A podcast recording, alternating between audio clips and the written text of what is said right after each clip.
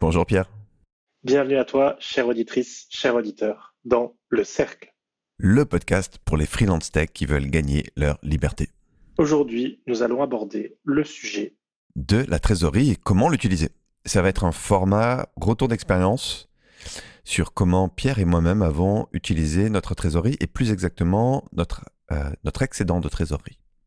Et c'est un grand sujet parce que entrepreneur, il y a l'histoire de démarrer la mission, démarrer le projet.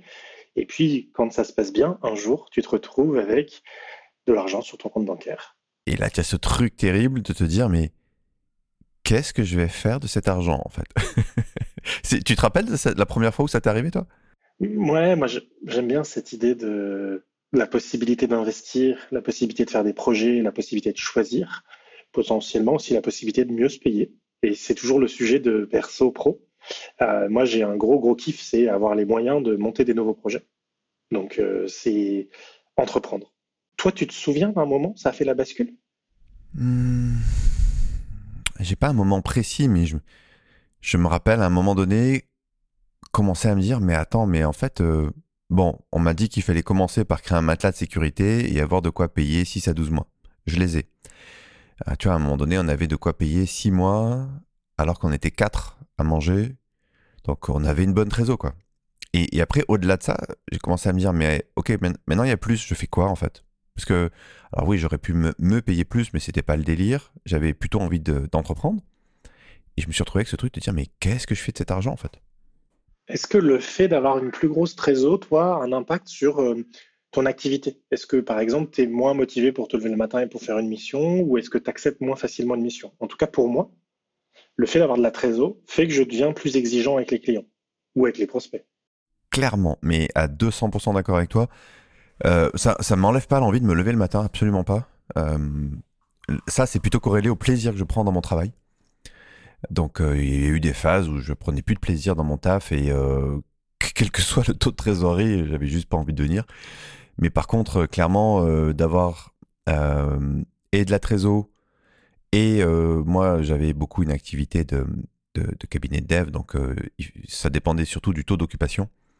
Quand j'avais et de la trésor et du taux d'occupation, autant te dire qu'on était on devenait très très très très exigeant sur les conditions. Dès que le taux d'occupation baissait, on devenait moins exigeant, ce qui n'est pas forcément une bonne idée parce que tu finis par le payer un jour. Mais enfin bref, et, selon notre niveau de maturité, on arrivait plus ou moins à gérer ça. Et euh, c'est vrai que euh, on n'a jamais tapé dans la trésor. On n'est jamais arrivé au moment de taper dans la trésor à cause d'un manque d'activité. Ça a été toujours choisi quand on l'a fait en fait. Donc ça a été, euh, ouais, on n'est jamais arrivé à ce stade. Et toi? Moi, ça a eu un impact sur ma vie, ma vie perso. je me suis autorisé à faire une à deux grasses mat par, par mois. Et alors, ça a l'air con hein, pour toi qui écoutes le podcast, mais en gros, pour moi, une grasse mat, c'est pas de contrainte le matin. C'est-à-dire de me dire, je me lève sans réveil. Et des fois, je me lève sans réveil, il est 7h15, et des fois, je me lève sans réveil, il est 11h du matin. La plupart du temps, c'est 9-10 heures. Mais comme j'ai pas de contrainte avant 14 ou 15 heures, eh bien, en fait, je fais ce que j'ai envie de ma matinée. Donc ça, c'est la première chose. C'est arrivé il y a 2-3 ans, où en fait, le fait que euh, j'avais de la trésor devant moi m'a permis d'avoir cette liberté dans mon rythme euh, personnel. Et la deuxième chose, c'est euh, l'année dernière, donc euh, début 2022, fin 2021, j'ai décidé qu'à partir de début 2022, je passais à 80%, c'est-à-dire je ne prends pas de rendez-vous et pas de contrainte le mercredi. Et ça, c'est la trésor qui m'a permis de le faire, de réorganiser ma vie perso et de la prioriser, d'avoir trois jours off par semaine. Ça ne veut pas dire que le mercredi, j'ai interdiction de travailler. Ça veut dire que le mercredi, j'arrive avec la liberté de faire ce que j'ai envie de ma journée. Et que bien souvent, je fais des choses à moitié pour moi, à moitié pour la boîte. Hmm. Un truc tout bête, si je dois prendre un rendez-vous perso, un truc, euh, je sais pas, un rendez-vous chez le médecin ou un rendez-vous chez le coiffeur, ben, je vais le prendre le mercredi. Et je sais que c'est un jour qui est dédié pour ça. Si j'ai envie d'aller manger avec un ami euh, un midi dans la semaine et que euh, j'ai besoin qu'on ait du temps et que j'ai pas de contrainte l'après-midi, le mercredi midi, c'est très bien. Et j'ai fait le choix du mercredi de manière assez basique pour avoir le lundi, mardi, puis un jour. Euh, jeudi, vendredi, puis un jour. Vraiment d'avoir deux jours, un jour, deux jours. Et c'est un choix malin parce que le rythme dans les sociétés, le mercredi, avec euh, toutes les histoires des enfants et compagnie, fait qu'il y a moins de pression les mercredis. J'ai remarqué que les deux jours les plus efficaces euh, pour taffer, c'est les mardis et jeudis. Oui. Le lundi, tu as toujours plein de réunions dans les entreprises. Le mardi, les gens bossent. Le mercredi, tu as tous les RTT, les machins, tous les gens qui s'occupent de leur famille. Les jeudis, ça rebosse, et puis le vendredi, t'as déjà un peu la tête dans le week-end, donc c'est plus light, quoi. Un truc que moi j'ai vécu, c'est que je suis jamais arrivé le jeudi matin en ayant un feu qui a pris le mardi soir ou le mercredi et qui devient inatteignable. in, in, inéteindable. Euh, c'est pas très français, mais c'est pas grave. Euh, en tout cas, euh, moi, je reste joignable. Mon téléphone, il est allumé. Et si les gens veulent me joindre, oui, tu restes en cas d'urgence, tu es joignable, quoi. C'est pas non, c'est en fait, c'est c'est pas un jour. Euh, ce que je comprends, c'est que c'est un jour euh, cool, sans contrainte. C'est pas un jour où tu coupes complètement de ton activité, quoi. Tu t'autorises à, faire des trucs dans l'activité. Ouais, ça c'est ça c'est vraiment cool. Donc sur la gestion de la trésorerie, pour moi, il y a vraiment le premier sujet qui est bah, d'avoir une activité, de la financer, d'avoir le matelas de côté. Donc ça, c'est un premier point qui est vraiment euh, essentiel pour toi qui nous écoutes euh, dans ce podcast. Et ensuite, il y a un moment où tu vas dépasser ta zone de confort. Tu vas te dire, OK, moi j'ai besoin d'avoir 4 mois, 6 mois, 12 mois. En général, tu vas calculer en nombre de mois devant toi. Et euh, le jour où tu vas le dépasser, tu vas dire, OK, je fais quoi de cet excédent? Et il y a un vrai sujet, et Benoît, on en a déjà, déjà parlé, c'est bah, l'argent qui qui dort sur un compte, en fait, euh, il se dévalue. Il coûte cher. Et donc, la grande question, c'est qu'est-ce qu'on en fait? Est-ce qu'on l'investit dans un projet? Est-ce qu'on l'investit dans des cryptos, dans des actions, dans une autre boîte? Est-ce qu'on le garde sur un matelas sécurisé? Est-ce qu'on le met sur un, livret Voilà. Qu'est-ce que toi, tu as fait, euh, Benoît, à partir du moment où psychologiquement, tu as dépassé ce matelas de sécurité? Moi, euh, j'ai eu toute une première phase où j'ai essayé de monter des SaaS. Et ça n'a pas été un énorme succès, il faut le reconnaître. J'ai eu trois vraies expériences. Kokura, qui était un, ce qu'on appelle un ATS, Application Tracking System, où là, je me suis rendu compte que j'étais vraiment une bille en marketing. J'étais un peu prise de conscience. Euh, on, a, on en a vendu quand même un peu, ça s'est un peu autofinancé ce truc, mais ça, c'était une bonne expérience, mais ça, voilà, ça n'a pas, pas vraiment décollé. Aujourd'hui, je le ferai très différemment. Euh, capturer, c'était un logiciel de, de, de, prise de photos. Euh. Là, on est parti d'un délire technique pour aller vers la recherche d'une utilité, d'une utilité business, ce qui est vraiment, maintenant j'en suis convaincu, une grave erreur. Donc on, s'est fait plaisir, quoi, en gros. On est tombé vraiment dans le piège des techos qui se font plaisir. Et Compagnon, c'est l'app qui permet de diffuser le contenu d'artisans développeurs. Là, c'était un petit peu différent. Il y avait une, il y avait déjà une base d'utilisateurs. D'ailleurs, ça vit toujours, hein, il y a toujours une base d'utilisateurs. Ça permet en, principalement de relayer la veille et, le contenu d'artisans développeurs. Il y a aussi toute une partie sur le, une partie sur le craft et des, diagnostics, euh, et c'est aussi l'outil de formation qui distribue les formations d'artisans développeurs.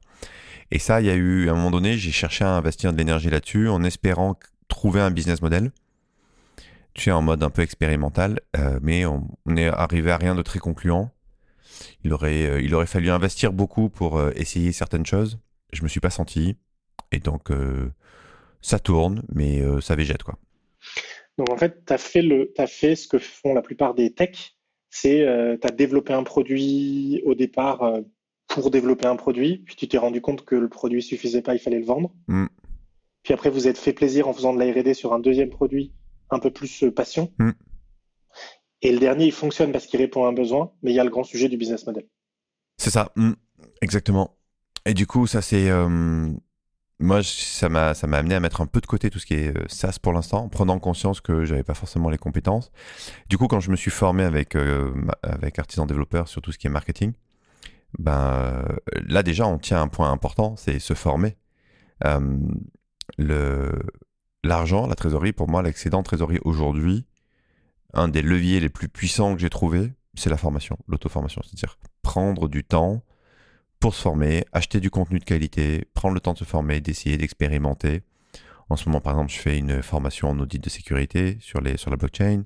Avant, je me suis beaucoup formé sur tout ce qui était marketing, web marketing, copywriting. Aujourd'hui, je me rends compte que ces compétences-là, je les emmène avec moi où que j'aille. Euh, Kokura, capturé, compagnon, ce qu'on a fabriqué, euh, c'est mort, quoi. Enfin, voilà, euh, compagnon, non, mais c'est fini. Alors que là, les compétences que j'ai acquises, maintenant, quel que soit le, projet que je mène, j'ai ces réflexes qui reviennent, quoi.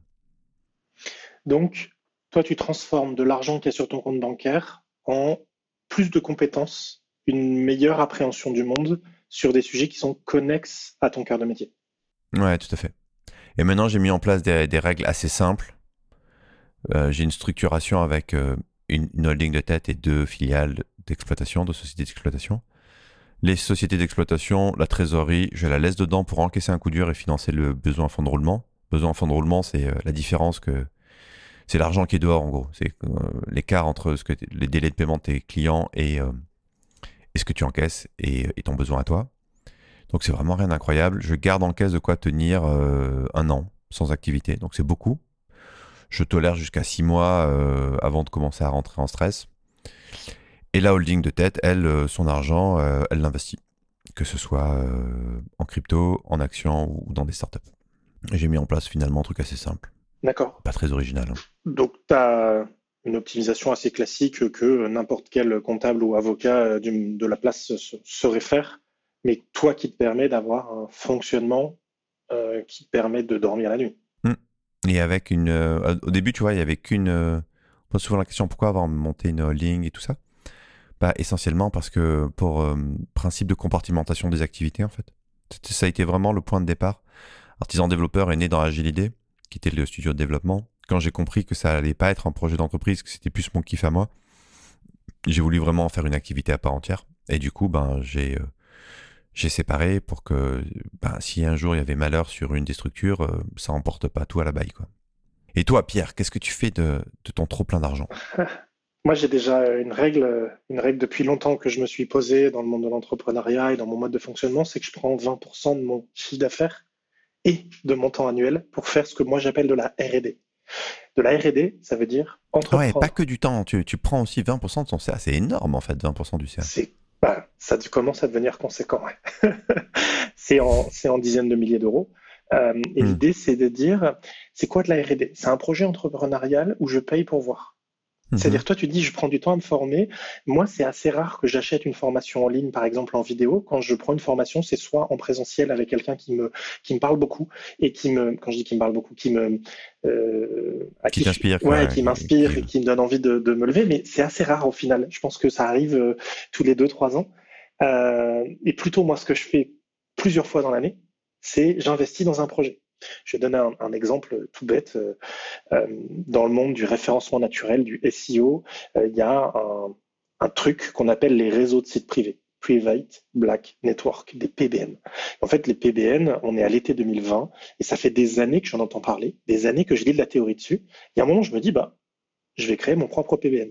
Donc, les règles du jeu, elles sont assez simples. Elles sont, je veux apprendre par la pratique en mettant suffisamment d'argent sur la table pour que ce soit intéressant et pour en apprendre des choses. Et je suis prêt à me planter et je suis prêt à perdre de l'argent. Et idéalement, ce serait bien car à 18, 24 mois, ça ne me coûte pas d'argent. Mais c'est un défi. Je ne sais pas si je vais y arriver. Et ben donc, c'est ce que j'ai fait. Pour la petite histoire, en 15 jours, je suis passé de 0 à 180 sites internet dans mon réseau. Euh, et euh, donc la grande question, c'était comment on industrialise tous ces processus. On refait pas, on refait pas le tech qui est en moi. Et donc voilà, ça c'est des choses qui m'amusent.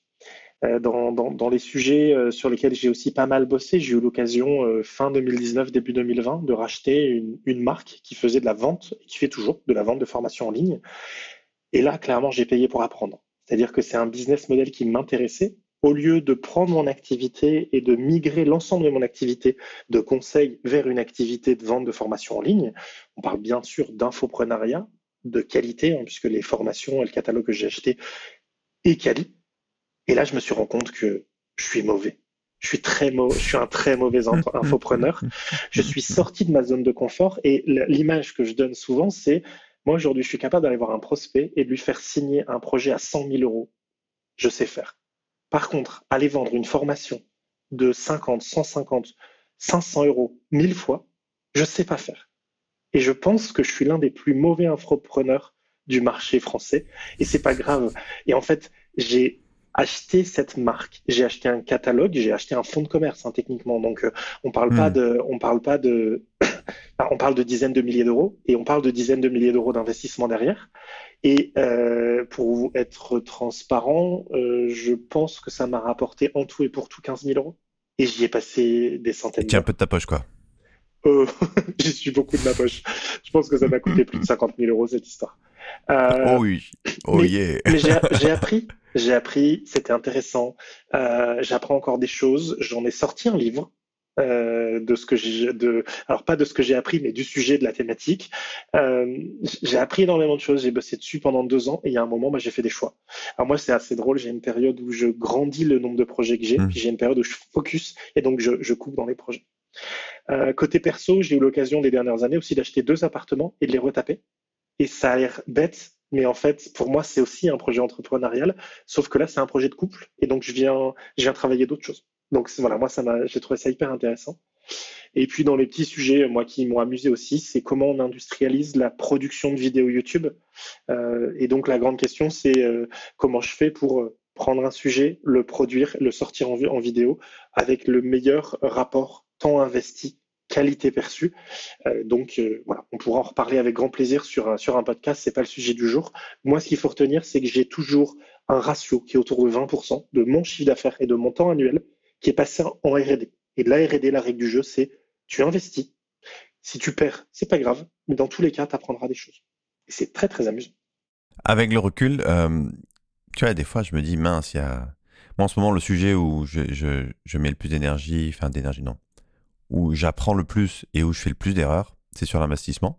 Et je dis toujours dans l'investissement, tu fais les erreurs dont tu as les moyens. Hein. Et euh, Ouais, comment tu vis le fait d'avoir perdu parfois plusieurs dizaines de milliers d'euros sur des projets en fait? Moi, ça a été mon cas, tu vois, sur, sur des, certains investissements. Ça a été mon cas euh, sur certains projets euh, dont j'ai parlé tout à l'heure de, de SaaS. Avec le recul, tu te dis, ah ouais, quand même, ces 50 000 balles, là, j'aurais pu en faire autre chose, quoi. Clairement clairement, et c'est une somme. La question, c'est ce qui est fait est fait. Et moi, j'ai un fonctionnement qui, des fois, est une bonne chose, des fois, c'est compliqué, mais c'est fait. Donc, de toute façon, je ne vais pas me morfondre. Il y a la grande question de euh, si j'ai besoin d'exprimer de, la rage ou euh, si j'ai besoin d'être triste, je le suis. Mais ça dure euh, quelques, quelques heures. Et après, OK, concrètement, on se relève et on fait quoi? Et la question, c'est est-ce qu'un jour, je vais arriver à le rentabiliser ou est-ce que j'ai atteint ma limite? Et si j'ai atteint ma limite, est-ce que je suis en capacité de, revendre ou de le transformer? Et en fait, le sujet de le transformer, c'est comment, euh, un, euh, un peu tel le phénix, si je peux utiliser cette image-là, c'est l'utiliser différemment. Par exemple, je suis très mauvais en infopreneur. Par contre, ça m'a permis de sortir un bouquin, de le publier et donc de donner des conférences sur ce bouquin.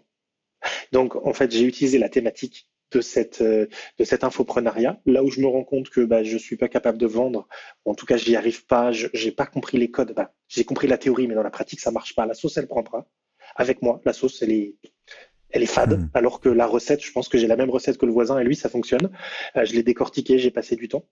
Mais moi j'y arrive pas. Ok bah soit je persévère et j'ai persévéré deux ans.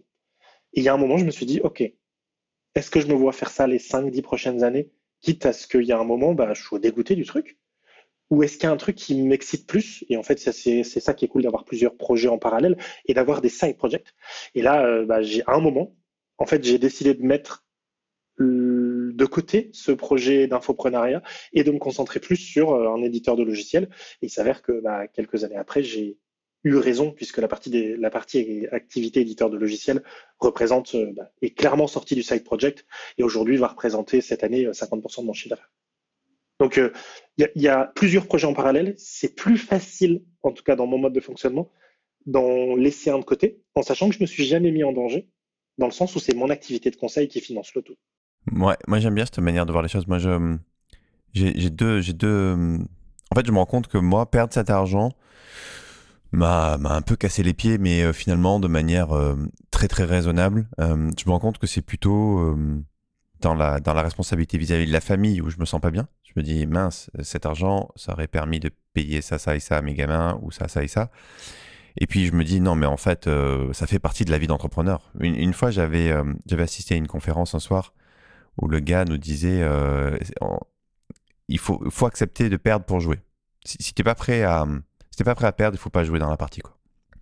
Et euh, il avait fait tout un atelier autour de ça avec une histoire de billets. Tu mettais un billet dans ta main, tu mettais le billet du montant que tu voulais, et tu devais aller euh, dire bonjour aux autres et échanger le billet que tu avais dans la main, ou pas. Tu n'étais même pas obligé d'avoir un billet. Et cette expérience-là m'a, m'a vraiment, je sais pas, marqué. Et, euh, et, vraiment cette idée de, bah, si tu n'es pas prêt à perdre, faut pas jouer quoi. Et puis à l'inverse, j'ai aussi le point de vue un peu plus de trader, de ma, formation de trader, où ce que tu me dis euh, me renvoie à la notion de d'encaisser ses pertes et de, stop loss, quoi. Dire à un moment donné, il faut savoir euh, accepter de perdre, d'avoir perdu et de passer à autre chose. Ça, tu vois, moi, par exemple, c'est un sujet sur lequel je suis très mauvais. Autant, euh, si l'argent, je l'ai perdu, bah, c'est fini, c'est pas grave. Autant, moi, prendre la décision de couper, c'est quelque chose sur lequel j'ai beaucoup de mal et, euh, où j'ai des gros progrès à faire parce que bah, sinon, je me rends compte que bah, j'ai vraiment fait l'expérience de, perdre plus encore, alors que si j'avais euh, si je m'étais euh, séparé de l'actif en question dans les temps, j'aurais perdu certes, mais moins. Oui, il y a une réflexion que je me suis souvent fait, c'est je pense que je suis pas meilleur que toi. Par contre, j'ai des sujets plus excitants, des sujets moins excitants. Et en fait, le sujet sur lequel j'arrive pas à percer, ce sujet entrepreneurial sur lequel je bloque, je vais reprendre l'exemple de l'infoprenariat, mais en fait, des sujets sur lesquels je me suis planté, j'ai appris des choses et puis j'ai atteint une limite et où je me suis rendu compte que j'étais incapable d'aller plus loin dans les dernières années, il y en a eu des dizaines. Puisque j'investis une bonne partie de mon temps et de mon chiffre d'affaires en R&D avec mes règles du jeu, bah forcément, j'arrive souvent dans des points durs. Et sur ces points durs, bah l'idée c'est d'apprendre, puis à un moment de se dire, OK, est-ce que je me vois persévérer ou pas? Et des fois, j'ai des sujets sur lesquels je sens qu'on va beaucoup plus loin, et c'est le cas aujourd'hui. J'ai une activité d'éditeur de logiciels et une activité de conseil. Et la partie éditeur, en fait, c'est un de ces projets-là, sauf qu'il est sorti du side project et il est devenu 50% de mon temps aujourd'hui et il a pour objectif de devenir potentiellement 100% de mon temps demain. Et donc l'idée elle est assez simple, c'est euh, c'est pas un moment j'abandonne et j'accepte d'encaisser mes pertes, c'est plutôt j'arrête de mettre de l'énergie parce que c'est beaucoup plus intéressant de le mettre sur un projet qui en fait me nourrit plus que ça. Hmm. Tu, tu, tu, vois l'idée? Je vois totalement l'idée. Je vois totalement l'idée. Ça, ça, me fait penser au cercle. Ça me fait penser au cercle. Le cercle est né comme ça. Hein. Est né d'une émanation d'un projet qui s'appelle Artisan Développeur. Sur un coup de tête, j'ai essayé un truc. Ça a pris, on a fait une première année, ça a pris, ça a plu, ça a grandi, on fait une deuxième année et là on est en train de travailler à la troisième année. Et c'est comme toi, c'est en train de prendre une place euh, importante aujourd'hui dans, dans mon assiette de revenus, alors qu'en fait, à la base, c'était juste un email envoyé à une liste, quoi, et une idée. Et pourquoi l'idée, elle fonctionne? Elle fonctionne parce qu'elle répond à un besoin.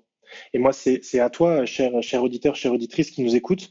Euh, tu peux avoir plein d'idées, tu as sûrement des idées qui sont géniales. Euh, si tu es tech, tu as envie de développer quelque chose. Et en fait, si ça marche, tu vas le savoir.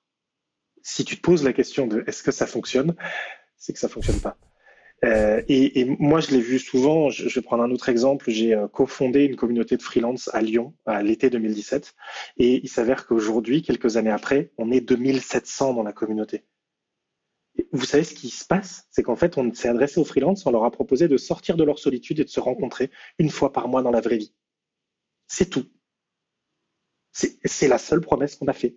Pourquoi ça marche? Parce qu'il y a un truc dans la vraie vie et qu'on répond à un truc qui fait très mal chez les freelances, qui est la solitude euh, de ne pas pouvoir discuter entre pairs. Voilà. Et, en fait, on a eu de la chance. On n'est pas meilleur que les autres c'est pas parce que c'est nous que ça a fonctionné. C'est juste qu'on a proposé le bon concept qui répondait à un truc qui faisait ultra mal à une cible très précise. Et ben là, c'est la même chose. C'est-à-dire que tu as beau avoir des compétences tech, tu as beau avoir la capacité de mettre en place des lignes de code, des, infrastructures techniques, ben c'est pas pour ça que ton projet va marcher. Et je peux vous dire que moi, je tourne autour d'un sujet en ce moment sur la partie édition de logiciels où globalement, pour faire simple, j'essaye de vendre un couteau de cuisine à des gens qui savent pas forcément très bien cuisiner ben, je peux vous dire que j'ai la grande question de est-ce que demain je pourrais pas leur vendre directement un plat à emporter? Ça, ça fait partie de mes, discussions que j'ai en ce moment avec moi-même et avec ben, les personnes avec lesquelles je travaille sur ce projet-là.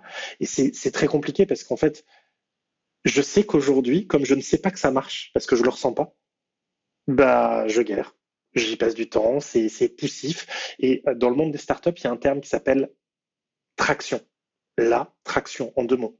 Quand vous avez de la traction, c'est que vous arrivez à trouver une cible qui a un besoin et que vous lui proposez le bon produit, le bon service pour ce besoin et que cette personne elle est prête à utiliser, à acheter maintenant parce qu'en fait elle est en train de dire waouh, il y, a un résultat. Ce que tu es en train de dire, c'est que tu as eu de l'attraction sur la communauté de freelance que tu ressens pas aujourd'hui dans ton activité, euh, dans ton activité d'édition, c'est ça? Oui. Et il y a des sujets sur lesquels j'ai eu de l'attraction. Et le jour où vous avez de l'attraction, je peux vous dire que c'est les montagnes russes mm. et que tu es dépassé par le truc. Nous, sur la communauté de freelance, en six mois, on était 600. Et on a dû gérer des trucs qu'on n'aurait jamais imaginé. On a dû gérer de la modération parce qu'il y a des gens qui se sont dit tiens, comment on fait de la pub à tous ces gens? Donc on a dû juste mettre des règles de modération beaucoup plus strictes. On a dû être, mais ça on l'avait jamais imaginé. Après l'autre sujet des techs, c'est éviter, mais c'est compliqué, hein, le over engineering de faire plus que ce que vous en avez besoin.